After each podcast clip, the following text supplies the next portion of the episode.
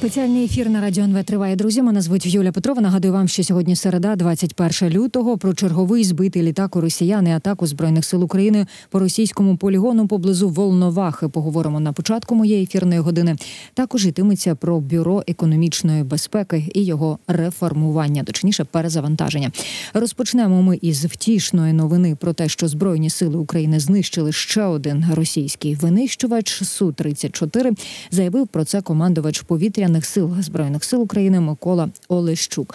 Пан Олександр Коваленко, військово-політичний оглядач групи інформаційний опір, виходить зараз на прямий зв'язок зі студією. Пане Олександре, доброго дня, слава Україні. Героям слава вітаю. Тож ще одна збита сушка у росіян. Сьомий літак, між іншим, за тиждень. Пам'ятаю, як нещодавно ми тішилися чотирма збитими за тиждень російськими літаками. Ось тепер сім. І сьогодні тільки середа. Що зараз відомо про черговий збитий літак ворога, і з чим ви пов'язуєте такий літакопад від Російської Федерації? Ну, скоріш за все, в тій зоні, де росіяни могли себе раніше почуватися більш більш-менш безпечно, використовуючи відповідні дистанції від лінії боєзіткнення, вони вже себе так не можуть відчувати. Це таке су 34 Це фронтовий бомбардувальник винищувач, який використовувався з е, е, метою е, виконання бойових задач по нанесенню ударів коригованими авіаційними бомбами. Тобто, це основна робоча пташка, яка використовує каби. І, е, скажімо так, це не це найсучасніша робоча пташка, яка може ефективно використовувати каби, бо їх в принципі можна використовувати із су 30 з су 24 але по характеристикам вони значно поступаються саме су 34 Для того щоб використовувати каби і при цьому бути в відносній безпеці, достатньо тримати дистанцію 30 кілометрів від лінії боєзіткнення. І так було весь цей час. Тобто ці 30 кілометрів від лінії боєзіткнення дозволяли російській авіації не заходити в радіус дії наших комплексів е, малого та середнього радіусу дії. І е, вони практично весь цей час, починаючи з 2022 року, коли вони вперше почали використовувати кориговані авіаційні бомби, вони в більшості випадків залишалися безкарними за е, свої дії. Е, тільки от е, в грудні 2023 року щось сталося з трьома су 34 одночасно в районі е, Чаплинки. Щось їх там наздогнало. Після чого вони зменшили по лівобережній Херсонщині використання цієї авіаційної компоненти. Але біля Авдіївки вони працювали майже нон-стоп 24 на 7. особливо в Донецьк по Донецькій області використання кабів і в Авдіївському напрямку вони були ну найрекорднішими взагалі з 16 на 17 лютого. Було використано більш ніж 90 кабів тільки по Авдіївці та її околицям.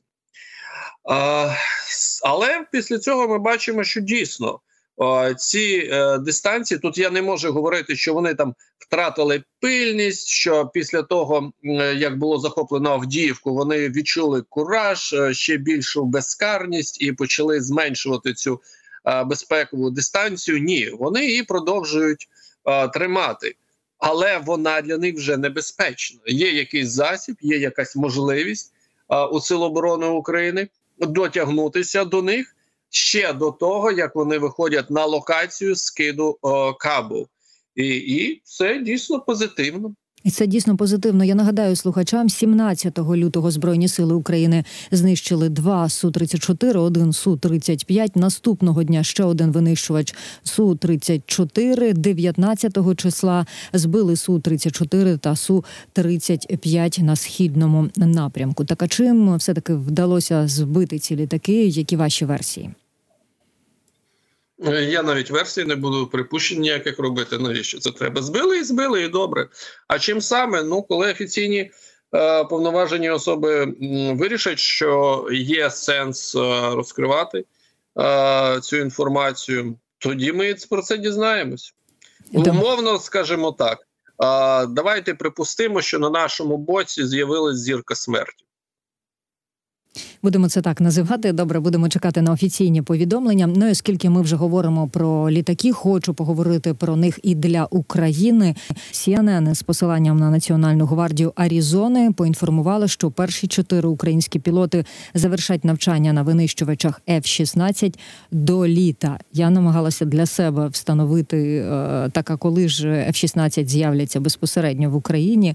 А якщо пілоти до літа довчаться, а чому власне виникло в мене таке питання? Тому що під час нещодавнього чергового Рамштайну міністр оборони України Рустем Умєров заявляв, що все йде за графіком, все йде за планом у рамках усіх домовленостей із партнерами. Що F-16 очікується навесні. Їхнє отримання в ці строки е, голова місії України при НАТО називала реалістичними. Також Марк Рюте, прем'єр Нідерландів, говорив, е, що винищувачі будуть доставлені за графіком. Скажіть, будь ласка, чому такі розбіжності зі сполученими штатами? Що нам із того розуміти? Ну і поки що теоретично, коли такі F-16 можуть з'явитися в Україні? Ну навесні і до літа це в принципі одні і ті ж самі строки Угу. відносно, можна так сказати. Але не тільки ж в пілотах е, справа, і не тільки у тому, чи готовий вже літак для е, відправлення в Україну, чи він повністю боєздатний. Є інші моменти. Є готовність технічного персоналу, чи готовий технічний персонал для обслуговування літаку, чи готовий аеродром, чи якийсь інший май... якийсь інший майданчик для прийняття цього літака інфраструктурно, усім необхідним, чи він обладнаний так, як треба. Тобто багато моментів, окрім того, що от є готовий пілот, о, є боєздатний літак. Це можна розпочинати польоти. Ні, це багаторівневе використ... виконання тих чи інших е, задач по підготовці. І в принципі, е, якщо одна з цих складових вона не буде підготовлена, то і е, відповідно всі інші також не будуть реалізовані, будуть чекати, допоки буде виконана е, та е, компонента. Е, яка безпосередньо, ну скажімо так, трошки гальмує весь процес. Тоді Тому так. мені мені невідомо насправді, е, які темпи, яких саме компонент, е, в якому темпі а, вони виконуються, але я не виключаю того, що окрім того, що нам відомо, що є це пілоти, компоненти, літаки, аеродром, технічний персонал, інфраструктура. Є інші фактори, які на все це впливають, про які ми ну скажімо так, поки якось відкрито не говорили. Е, на жаль, тому що, ну, наприклад, є дуже цікавий фактор. Ми отримуємо F-16, що ми з ними будемо робити? Як ми їх будемо використовувати? Ну, звісно, щоб знищувати російську авіацію, наприклад, як варіант на великих відстанях. Але для того, щоб він повноцінно працював в такому функціоналі, йому потрібна ще відповідна підтримка номенклатурою авіаційного ракетного озброєння відповідного типу, а також розвідувальною підтримкою з боку літаків типу АВАКС. Е, І якщо буде в наявності одразу і перше, і друге, тоді можна повноцінно говорити про е, дійсно доцільність розміщення цих літаків в Україні і розпочаток їх виконання відповідних бойових задач.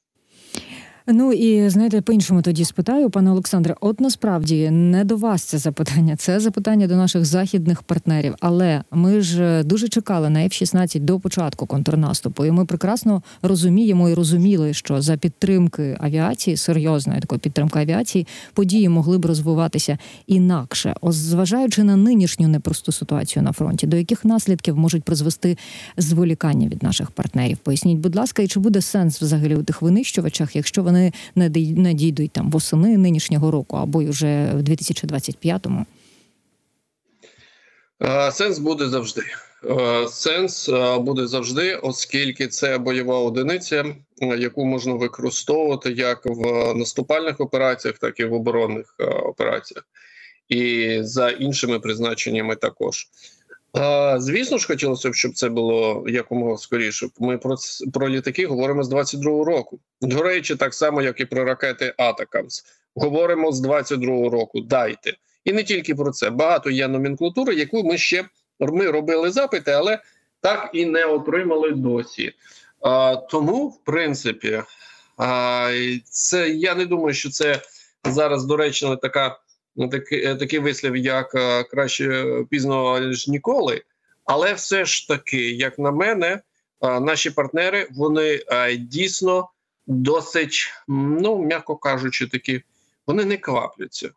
Вони по багатьом питанням, які дійсно треба вирішувати дуже швидко і зараз.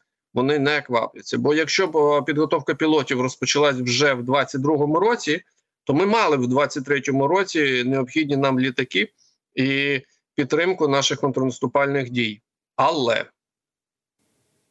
Але ну і поки ми з вами спілкуємося, пане Олександре, по всій території України оголосили повітряну тривогу. Я закликаю наших слухачів бути уважними, обережними і спускатися е, в укриття, в бомбосховища. Ну і трохи смішно про Російську Федерацію. Після втрати сімох літаків за тиждень, цю тему з якої ми починали нашу сьогоднішню розмову. Путін подарував головному командуванню повітряно-космічних сил Росії копію ікону Спас нерукотворний. Я три крапки поставлю, посміхнуся, а ми з вами продовжимо розмову. Говорити зараз будемо про Волноваху, точніше про те, що там відбувалося поблизу цього населеного пункту. BBC News Україна повідомила про атаку збройних сил України по російському полігону поблизу Волновахи. За даними джерела видання, українські військові ймовірно застосували дві ракети е, Хаймарс. Що відомо про цей удар станом от на цю годину? Тому що російські пропагандисти пишуть, він стався, коли російські військові вишукувались в очікуванні командарма, і навіть прізвища називають. Це такий Олег Мойсеєв. А також повідомляють, що понад 60 російських військових загинули. Розкажіть. ну загинули і загинули. Що з цього? Що, що з цього тепер? Хай продовжують в такому ж самому темпі. А, ну, це класика. Це загальна класика усієї е, російської армії, яка побудована за принципами радянщини. От приїжджає генерал, там буде когось нагороджувати, давайте все вишукуватись. А, і це неприпустимо взагалі в умовах е, того рівня війни, яка зараз ведеться. Тому, коли щось подібне намагаються влаштовувати м, у нас, це повинно бути розкритиковано. Е, І ми знаємо, що е, у нас також е, були дуже схожі випадки, і один з них був трагічним. Це випадки, коли збиралися саме на таке нагородження. А в даному випадку ж це взагалі майже лінія не, не- недалеко від лінії боєзіткнення, і е, досить вдало так вгадала. Я б навіть сказав би, е, що е, це ефективне використання м, хаймерсів по е, живій силі, по людському ресурсу. За рахунок того, що е, російська армія продовжує жити радянщиною як в форматі тактики ведення наступальних та оборонних дій, так і безпосередньо усіми е, іншими буденними якимись явищами е, в своєму складі. Тому хай продовжують. Мені це все сподобалось. Звісно, ну і будемо сподіватися, що українські війська дійсно зараз дуже швидко зможуть відмовитися від тієї радянщини, бо трагічні випадки такі також бувають. На жаль, на жаль, бувають. Ви про нього також згадали. До речі, ще минулого місяця, 25 січня, росіяни писали про удар із Хаймарс по розташуванню російських операторів на полігоні під Іловайськом. Тоді, за їхньою версією, було знищено 24 окупанти. Совпадіння, зіронізую я. Чи не бачаєте ви тенденцію за усіма цими ударами? Ну, якщо відомо якийсь об'єкт, який можна влучно знищити, якщо відомо, що десь на якомусь полігоні чи біля якоїсь ем, там е, якоїсь військової частини постійно відбувається вишукування особового складу, то а чому б не вдарити? Ну, це реалії, це реалії е, війни, коли м, загально інформація. Е, розвідувальна інформація вона збирається, накопичується, А після того, як е, аналізуються, і після того, як є можливість вдарити по об'єкту згідно з цією інформацією, це робиться. Чим, е, якщо це робиться достатньо оперативно, то взагалі у ворога немає можливості на це якось е, відреагувати. Тому це системність та буденність е, війни. Добре, про лівобережжя Херсонщини також хочу з вами поговорити. Міністр оборони Російської Федерації Сергій Шайгу доповів Путіну, що російська армія нібито взяла під контроль кринки на лівобережжі Херсонщини. Оперативне командування Південь відреагувало одразу. Відповіли інформація про знищення плацдарму збройних сил України на лівому березі Дніпра не відповідає дійсності. Що це не є правдою. Скажіть, а навіщо росіянам видавати бажане за дійсне? Бо інститут вивчення війни пише усе через президентські так звані вибори на Росії.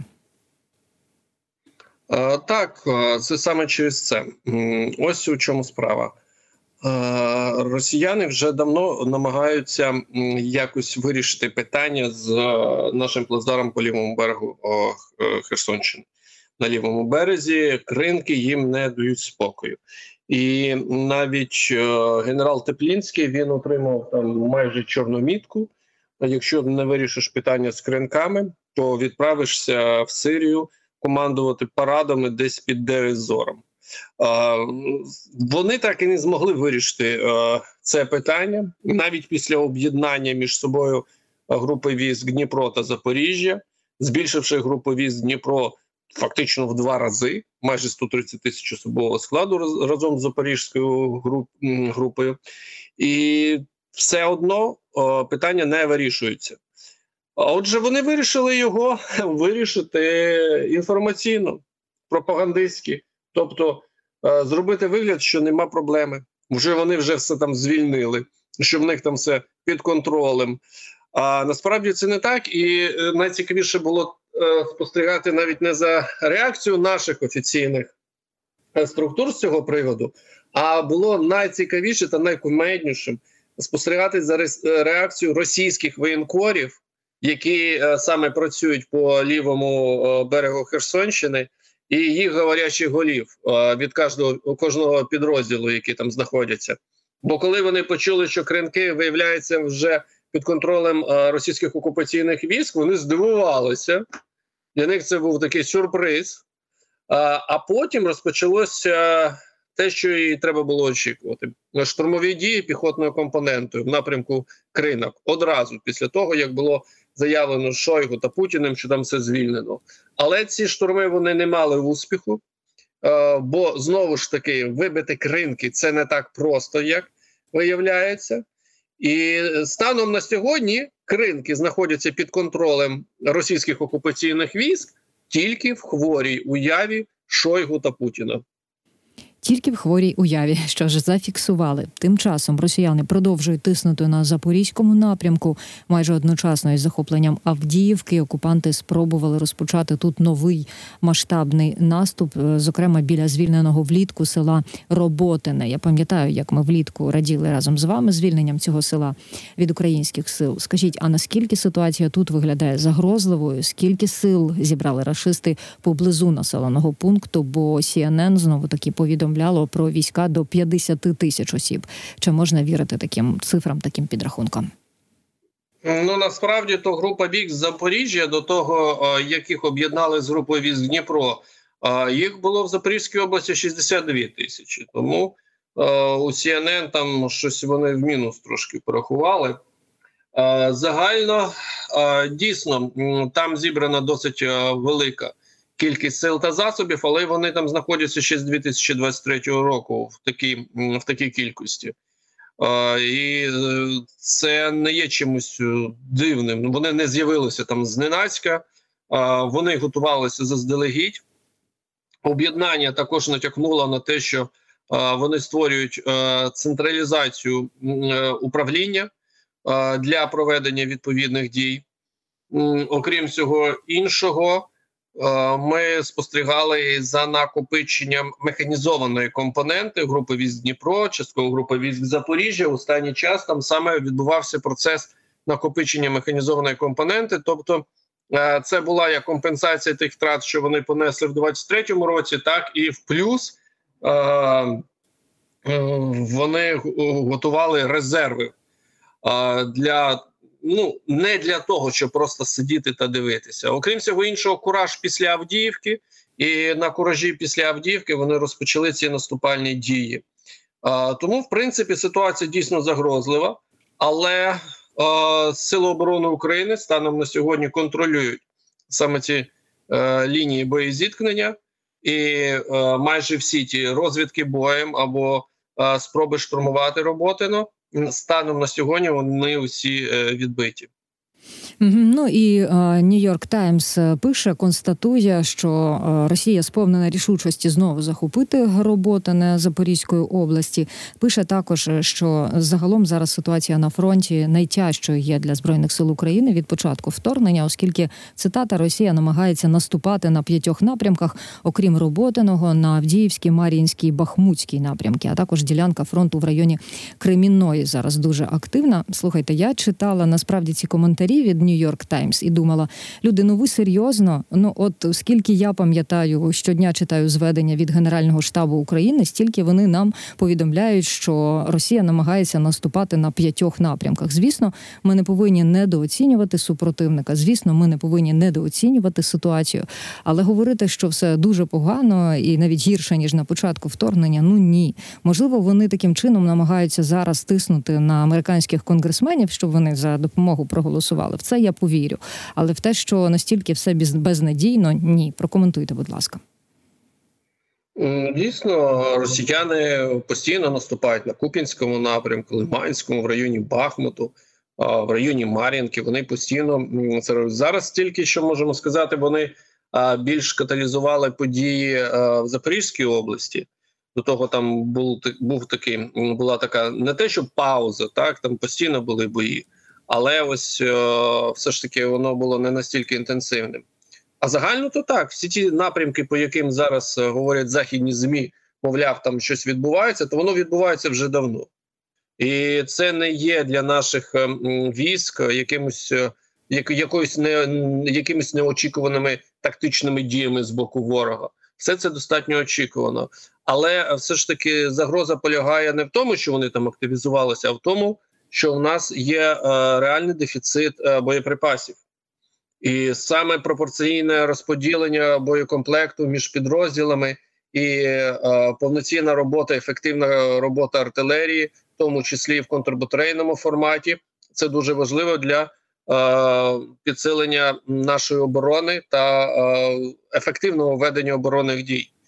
Е, тому, в принципі, те, що вони пишуть для внутрішнього споживача, хай пишуть. Мгм. Але головне, щоб наші змі до нас це не е, переводили, не е, затягували як якісь панічні настрої та е, якесь все пропало. Ми всі ми, ми всі помремо. Ні, таку в такому такій інтонації не треба цього робити. Е, треба іноді, і я навіть скажу так: в нас змі просто беруть інформацію, заголовок. І перекладають і публікують, але ніхто на себе не бере ось цієї а, повноти відповідальності пояснити, що цей заголовок та сам цей текст для чого він для внутрішнього споживача в США. Угу. А ну і для того, щоб на нього на це це звернули увагу. Передусім на аналіз ніхто не звертає уваги. Даруйте, я вас перебуваю, Так. пане Олександре, але тут просто надприємна новина.